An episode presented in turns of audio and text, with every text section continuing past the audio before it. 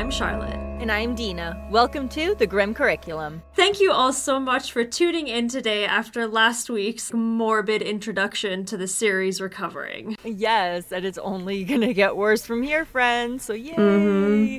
And in case you missed it, episode three of the Grim Curriculum Extra Credit is out now, so go check that out. Yeah, it's worth visiting after this episode because we guarantee you're going to need something a bit more lighthearted after this. Today's episode is going to be anything but. It's time for part two of our Harvey Glatman series. Who by now has easily earned his place amongst the biggest scumbags we've ever covered, and he hasn't even killed anybody yet. In this episode, we're going to be talking about the murders that would land him in the execution chamber just that following year. At a very young age, Harvey Glatman showed that not only did he display strange sexual behavior, but he also had very little control over it. That, combined with what appears to be a clear lack of empathy, led him to assault numerous women. These attacks led to multiple stints in prison, which seemed to never last long due to the fact that he was a quote unquote well behaved prisoner. And we got a lot of comments about this and don't worry folks, we are right there with you. It's it's absolutely ridiculous that he was arrested for essentially the same thing over and over again and they basically just kept letting him get out early. And I mean, that's just it, because it's not as though he was committing crimes, serving his full time, getting out, and then reoffending. He was basically consistently getting caught and barely serving any time at all for it. It really doesn't come as a shock that his crimes would eventually escalate into full blown murder. It really doesn't. By this point in our story, Harvey Glatman has packed his bags and moved to sunny Los Angeles. There he reignited his love for photography and violence, all under his new name, Johnny Glenn. Today we're going to be picking up right where we left off last week. And like we said, it shouldn't come as a surprise that this is going to be up there with some of the most difficult episodes we've done so far. So settle in and buckle up for Harvey Glatman, The Glamour Girl Slayer Part 2. During high school, Harvey had discovered that he very much enjoyed photography. Something about the focus of finding the perfect subject, along with the solitude of developing the photos, really spoke to him, and he excelled at it. He would pick this hobby up again shortly after arriving in Los Angeles in January of 1957. Photography also gave him an excuse to talk to women. While doing the absolutely horrific research that went into this episode, one of the things that I found that kind of made me laugh a little was why he chose the name Johnny Glenn. Because he picked it because it was essentially the most suave name that he could come up with. Like, he wanted to sound like a super cool LA guy, and that's the name he picked. Which, like, that brings me to a question for all of you. Like, would you consider Johnny Glenn to be a cool guy name. To me, it sounds like for all of you gamers out there, if you've played um, Fallout New Vegas, to me, Johnny Glenn seems like a character that you meet in New Vegas. Oh, absolutely. The wisecracking dude. So maybe like that's where he got this idea about, you know, this kind of character. But to me, also, Johnny Glenn sounds like your uncle that people don't inv- invite around anymore, you know? yeah, Johnny Glenn has a mustache for sure. Photography also gave him a reason for the women to actually want to talk to him. LA was full of beautiful young women who were trying to get their big break in Hollywood. There was no shortage of subjects for him who weren't incredibly eager to have their photo taken by a professional. At first, he spent a lot of time hanging around modeling studios. And something to remind you all here is that at this point, he hasn't actually had sex with a woman. Well, so he's barely had like any kind of contact consensually with a woman, basically, yeah. that wasn't like a relative, like his mom yeah, or something. I don't think he's had any, to be honest. He hasn't really gone on dates. He hasn't done anything like that. No, and people certainly weren't talking to him in no, school or anything. No, no, he wasn't like the hunk, the the man next door, the guy you wanted to talk to. No. He was like weird Harvey Glatman that like laughed when you were sad. To be fair, I am the kind of person who might like laugh if something makes me very uncomfortable because I don't know how to react, like that kind of thing. Yeah. And I don't think this was that kind of vibe. I'm laughing at you, not with you kind of situation. Exactly. So the fact that he's around all of these women who are willing to be around him in bikinis is a huge deal to him. For a little while, taking photos was enough, but it didn't take long for the excitement to wear off, and Harvey wanted more. And this brings us to him finding the young woman who would end up being his very first murder victim 19 year old Judith Ann Dull. This is going to be the last warning that we give you all for the remainder of the episode because from here on out, things are just legitimately terrible. But before we get into the first murder, we want to talk about Judy, as she preferred to be called. Something important to know about Judy is that she was a mother to a 14 month old little girl named Susan. At the time she unfortunately met Harvey Glatman, she was working as a model. She had a lot of expenses in life, one of them being a huge custody battle with Susan's father. At the risk of losing her daughter, she had no choice but to hire a lawyer. She took every job she could in order to pay for this, including appearing in Western movies as an extra, catalog modeling, and everything in between. Judy lived with two other young models, an 18 year old named Betty Ruth Carver and Lynn Lykles, who was 22 years old. Apparently, the three were reasonably successful and work for them was quite steady. They were also close and they looked out for each other's safety. On August 1st, 1957, Judy took a modeling job. The gig seemed simple enough model for a true crime magazine. And some of our listeners may be wondering what exactly a true crime magazine is, so we're just going to take a little sidebar here and explain all of that to me they were kind of like the precursor to a true crime podcast in a way because there was many many of them. Uh, the magazines contained all things that were true crime and macabre and they would often have interviews with those who went against the law as well as the people who upheld it one of the main things that drew people to these magazines were, of course, the stories in them. So sometimes they would cover real life events, and other times they would publish fictional stories, accompanied, of course, by photos of scantily clad ladies, often in vulnerable positions. Judy was instructed to wear a tight skirt and a sweater. At first, she was quite skeptical of the whole thing, but when Harvey showed up, she was put at ease by his appearance and meek demeanor. He also offered her a fair bit of money. It would be around $20 an hour for a couple of hours worth of work, and honestly, she wasn't really in a position to turn that kind of money down. He convinced her to do the shoot in his private studio due to the fact that it had better lighting, and again, she accepted. Her roommates asked for his phone number for safety reasons. And of course, he ended up giving them a fake number. Because he's a big fat liar. They got to the studio and the shoot began. He explained to her that a part of the theme was bondage and that he was going to have to tie her up for the photos. My heart seriously breaks for this woman because she was just so desperate for money because she wanted custody of her kid.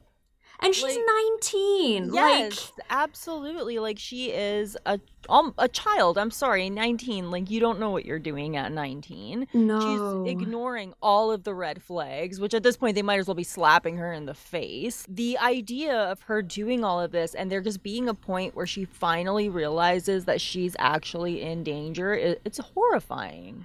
I would certainly imagine so because I as these things are popping up in her mind she's like, "Well, we can explain this away. It's going to be okay. Okay, we can explain this away. It's going to be okay. Like it's going to be fine." And then the red flags are piling up and there's going to be a point where she's like, "Okay, this is not a good situation." Going from kind of that like little bit of fear to nervousness to like actual legitimate like fear for your life is Ugh. this poor girl.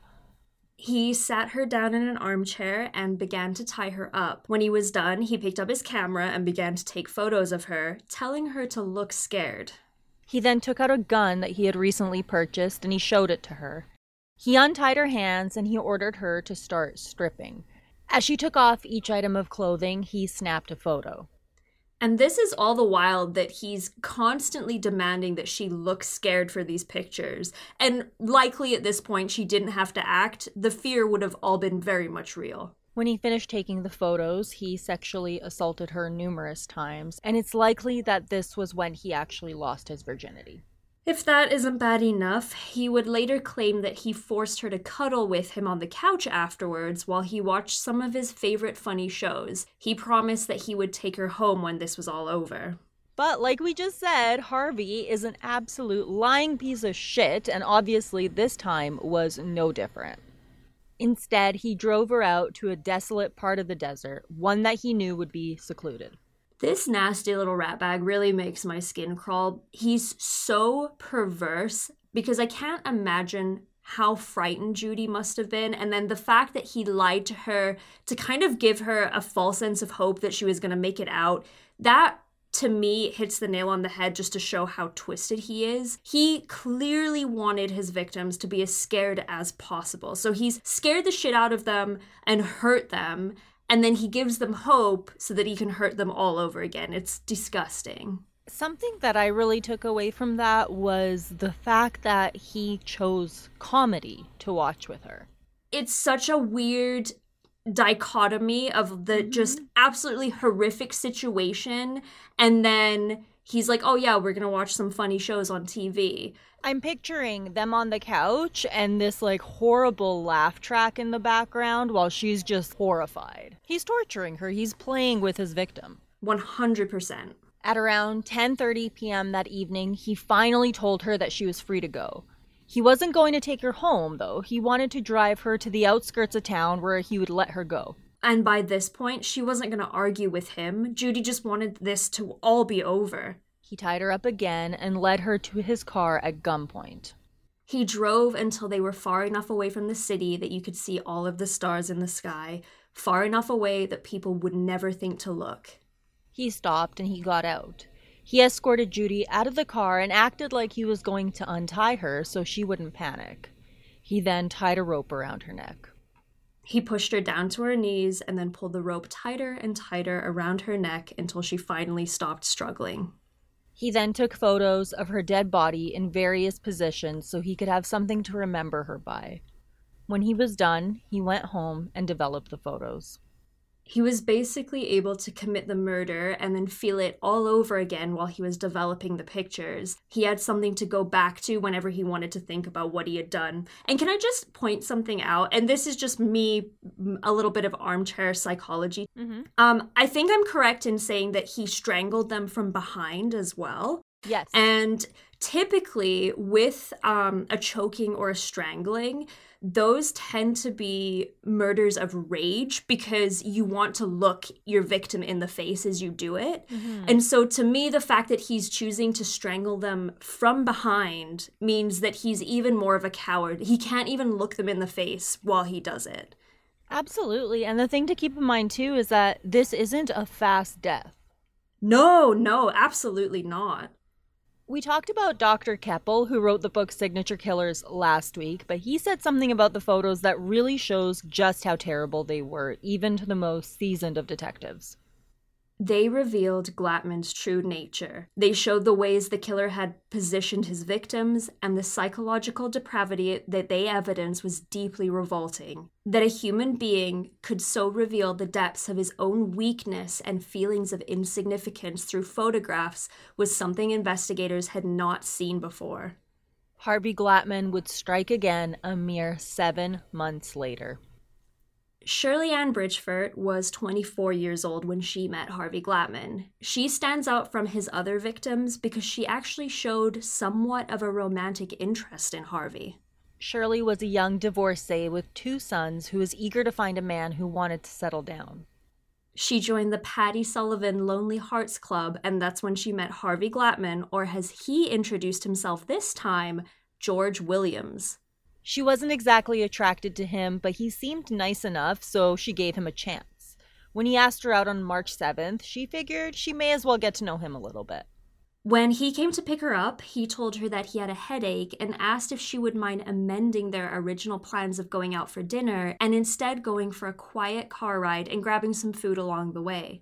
She said that she would be fine with that. Like Judy, Shirley didn't really perceive Harvey to be much of a threat. He was quiet, and he just didn't seem like the kind of guy who could hurt anyone, even if he wanted to. And to be fair, they aren't completely wrong. He's not particularly big and he's not a handsome man. He doesn't have much, if any, confidence with women. That's why he has to deceive women into being around him. He chooses vulnerable victims on purpose. Once again, he drove her out far enough where no one would see them. He pulled over onto the side of the dirt road, and when she went to look at him to ask him what was going on, he pulled out his gun and he ordered her to undress. Harvey Glatman is one of the worst kind of killers. He later said that he originally didn't want to kill her or even sexually assault her because she was a quote unquote nice girl.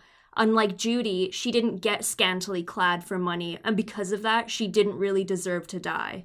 And all of that bullshit means absolutely nothing because he also said that as soon as he smelled her, he couldn't control himself and knew that she would never want him sexually, so he may as well take what he wanted when he had the chance. And that's exactly what he did. He sexually assaulted her numerous times, and when he was finished, he began taking photos of her in numerous horrible positions because it was so dark, he eventually made her wait until the sun came up so that the photos could be taken in the best light possible. Once he was finished with her, he killed her with a makeshift garrote. And he wasn't completely done with her body. Like his previous victim, he took photos of her corpse in various suggestive positions and then left to develop them and enjoy the entire thing all over again. That July, 24 year old Ruth Mercado put out an ad seeking work as a model. She was an experienced model who worked as a dancer under the name Angela Rojas. Ruth was new to LA and wanted to get some new photos done, make some money, and also make some connections in the local modeling scene. Harvey offered her a job and they met at her apartment to discuss it.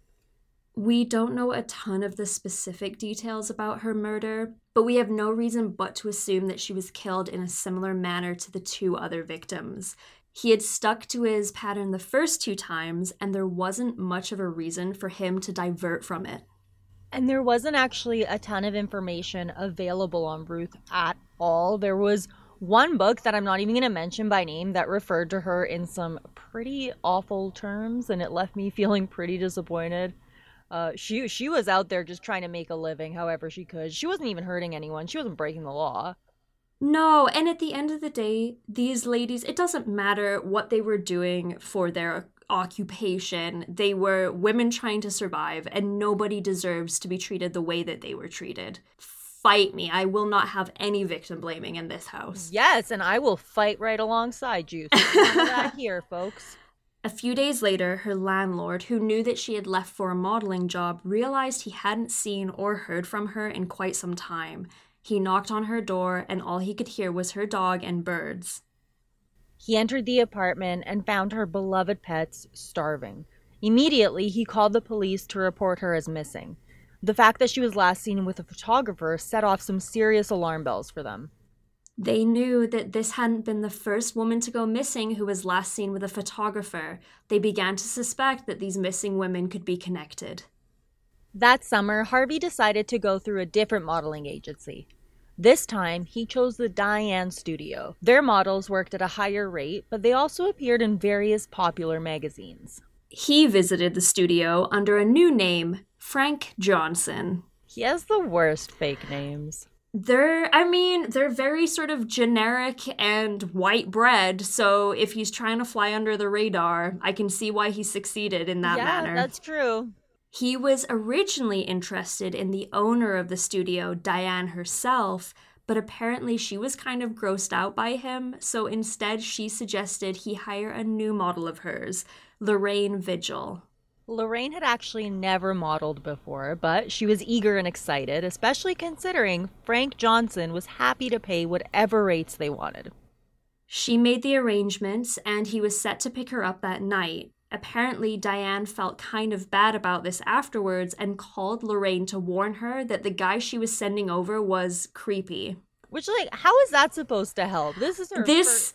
yeah, this makes me really mad, yeah. to be honest with you. This is her first shoot ever, and you've now told her, hey, I'm sending this guy to your house. By the way, you're going to be alone with him, and he's a creep. Although you could argue that the fact that she had this in the back of her mind kind of saved her life. I'm, as we all know, I've said it before, I'll say it again. I'm all for women uplifting women and supporting women and protecting women.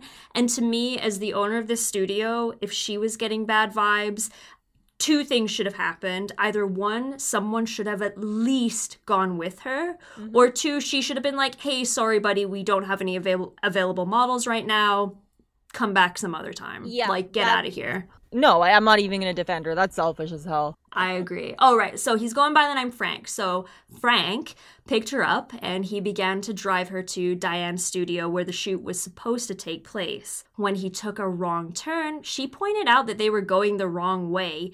He then told her that they were going to his private studio, and she later reported that he giggled like a total weirdo after he said that. Uh, Like the alarm bells had to have been like ding, ding, ding, ding, ding. yeah, exactly. But despite that, she didn't want to argue or make a bad impression, especially for her first shoot. So she said nothing.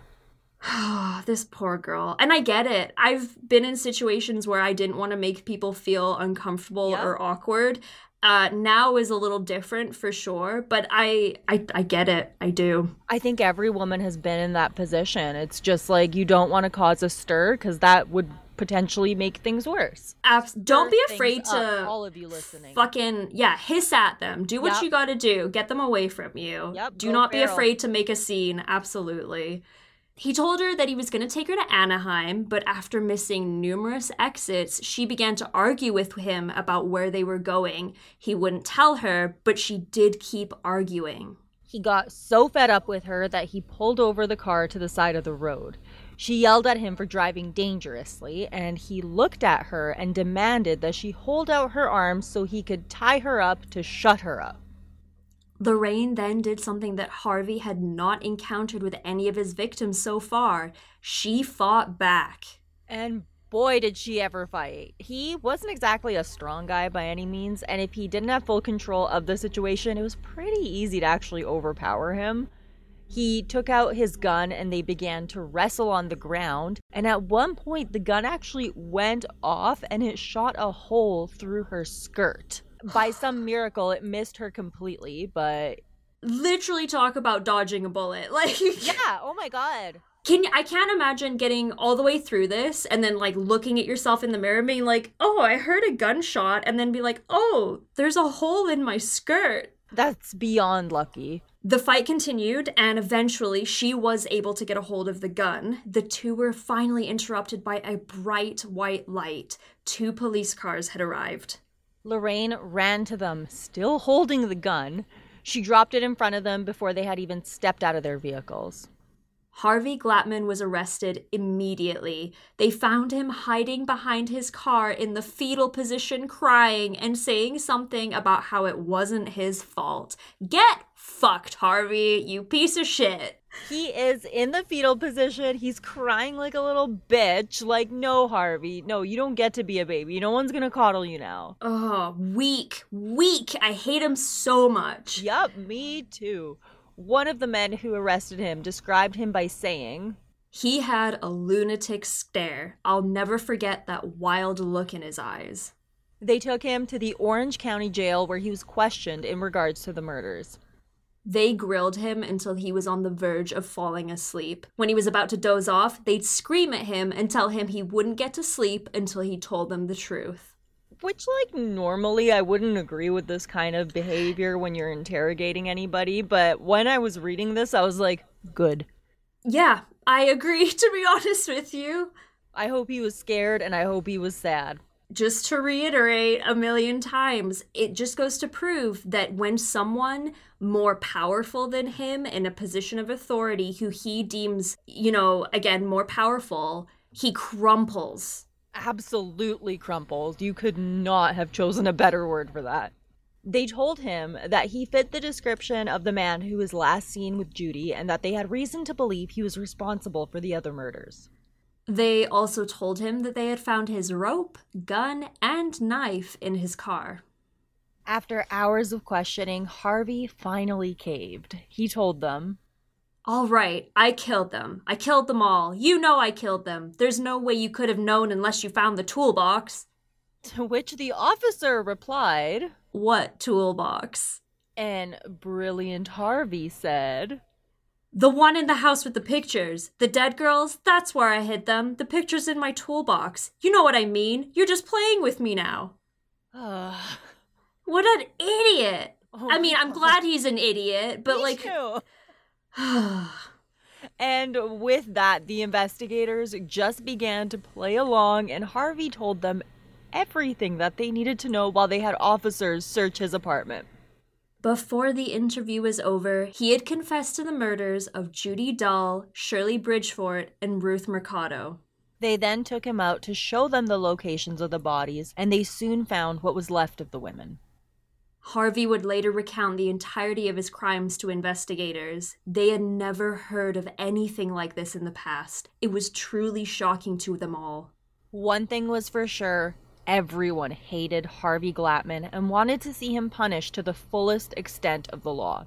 Everyone except his mother dearest Ophelia, who begged the public to have mercy on her son and to understand that he wasn't evil, he was sick.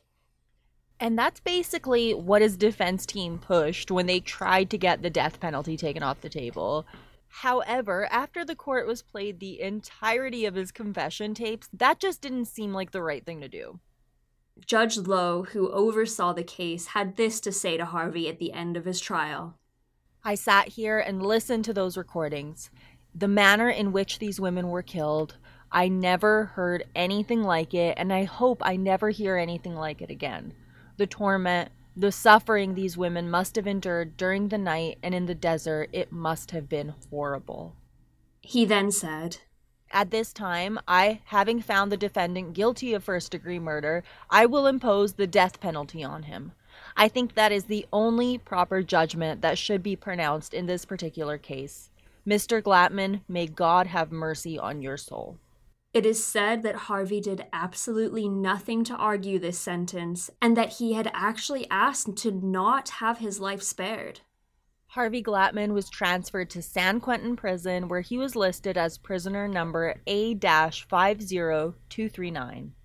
And a quick interesting fact those of you who have watched the show Mindhunter may know this, but the cell that he was in would later be the same one that Charles Manson and Richard Ramirez were put into at San Quentin, one apart from the rest of the other inmates.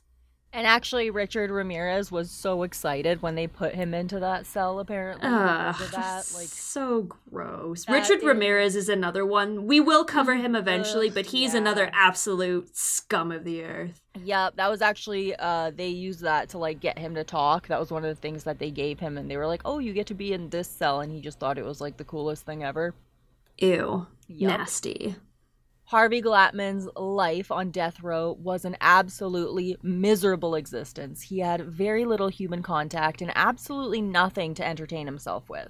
Unlike some of the other people that we've covered who received death sentences, Harvey filed absolutely no appeals, and because of that, his execution happened rather quickly after he arrived at San Quentin. Because of that, his time at San Quentin was pretty uneventful. On September 18, 1959, Harvey was led to the green room where he would inhale cyanide until he died. They led him into the room at 10 a.m. A few minutes later, sodium cyanide pellets were dropped into the locked chamber. He was seen letting out a large gasp at 10:06, drooling a minute later and was finally pronounced dead at 10:12 a.m. And like that, Harvey Glatman was dead he took less time to die than his victims did, and while his death was unpleasant, it was nothing compared to the hurt that he inflicted on all his victims. I, I know we've talked about the death penalty quite a few times now, and I don't necessarily agree with it, but if it exists, it exists for men like this. I agree. I'm I have somewhat of a gray area when it comes to it because I think there's a lot of people that are executed who are wrongly executed, that they're innocent or what have you.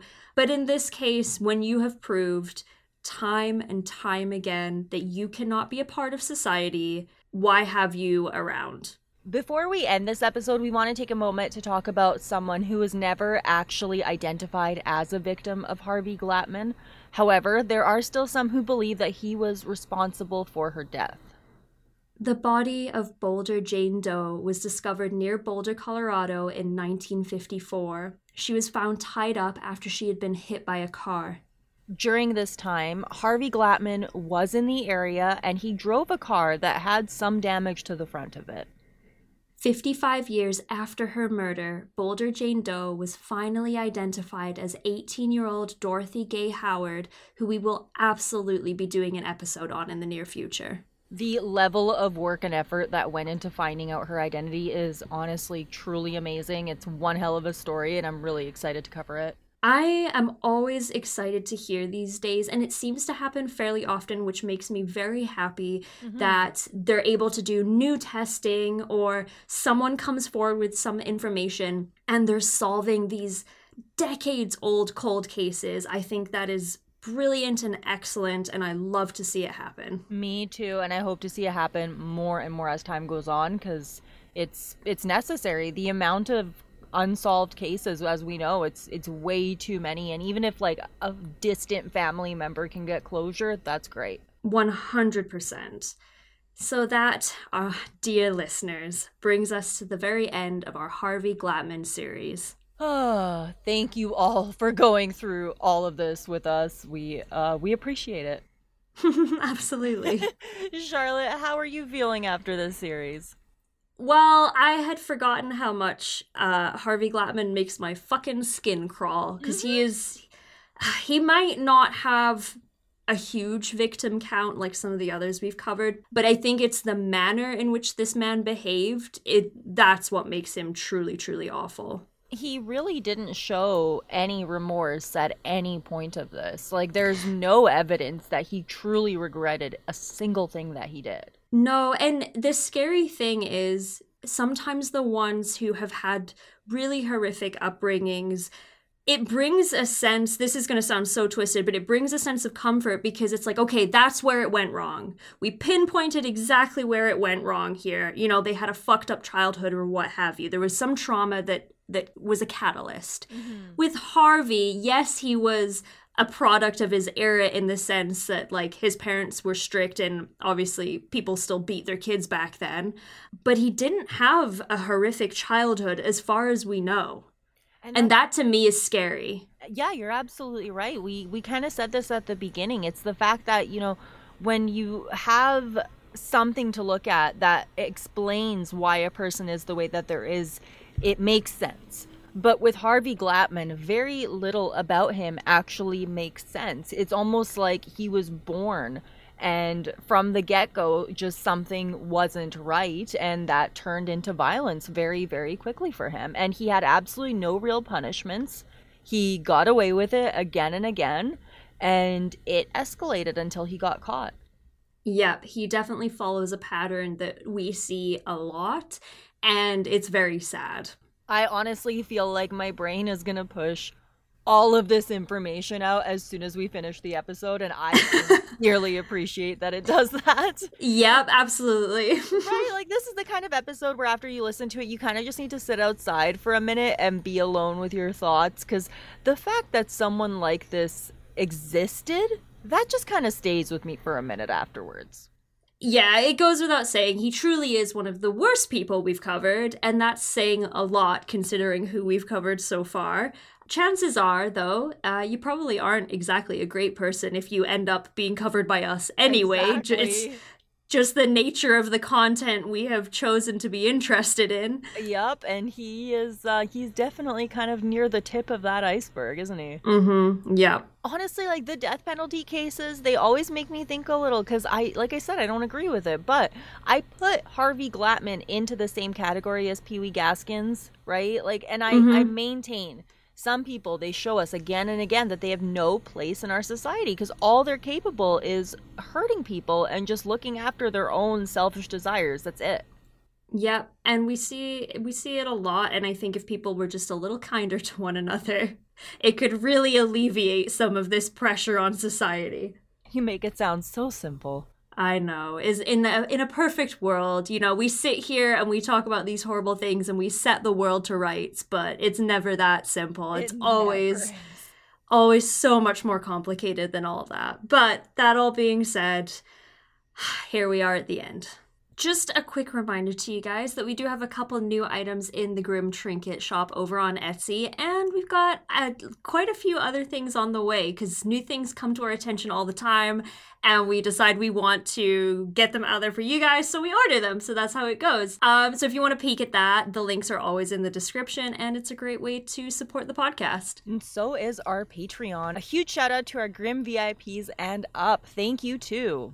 Judy, Brian, Mudkip, Hillary, Kevin, Bob, Lisa, and Pink Flamingo 20. And don't forget, you can get access to a ton of fun content, early episode reveals, our Discord, and more by joining our Patreon for as little as $3 a month to keep up with all the greatest, the latest and The greatest grim, greatest. grim curriculum news, make sure you follow us on all the social media platforms. Of course, we always link our personal stuff down below too if you want to see our dogs and animals and what we're getting up to on the regular days. Thank you all for listening. This has been The the, Grim Grim, Curriculum. Curriculum. And uh, Charlotte, I have a really fun fact for you. You know when you have fruit flies in your house? Do I ever? Yeah, they don't live very long. So basically, the entire time that they're out there in your house around your food, they're having a big old massive orgy. I love that for us. Bye.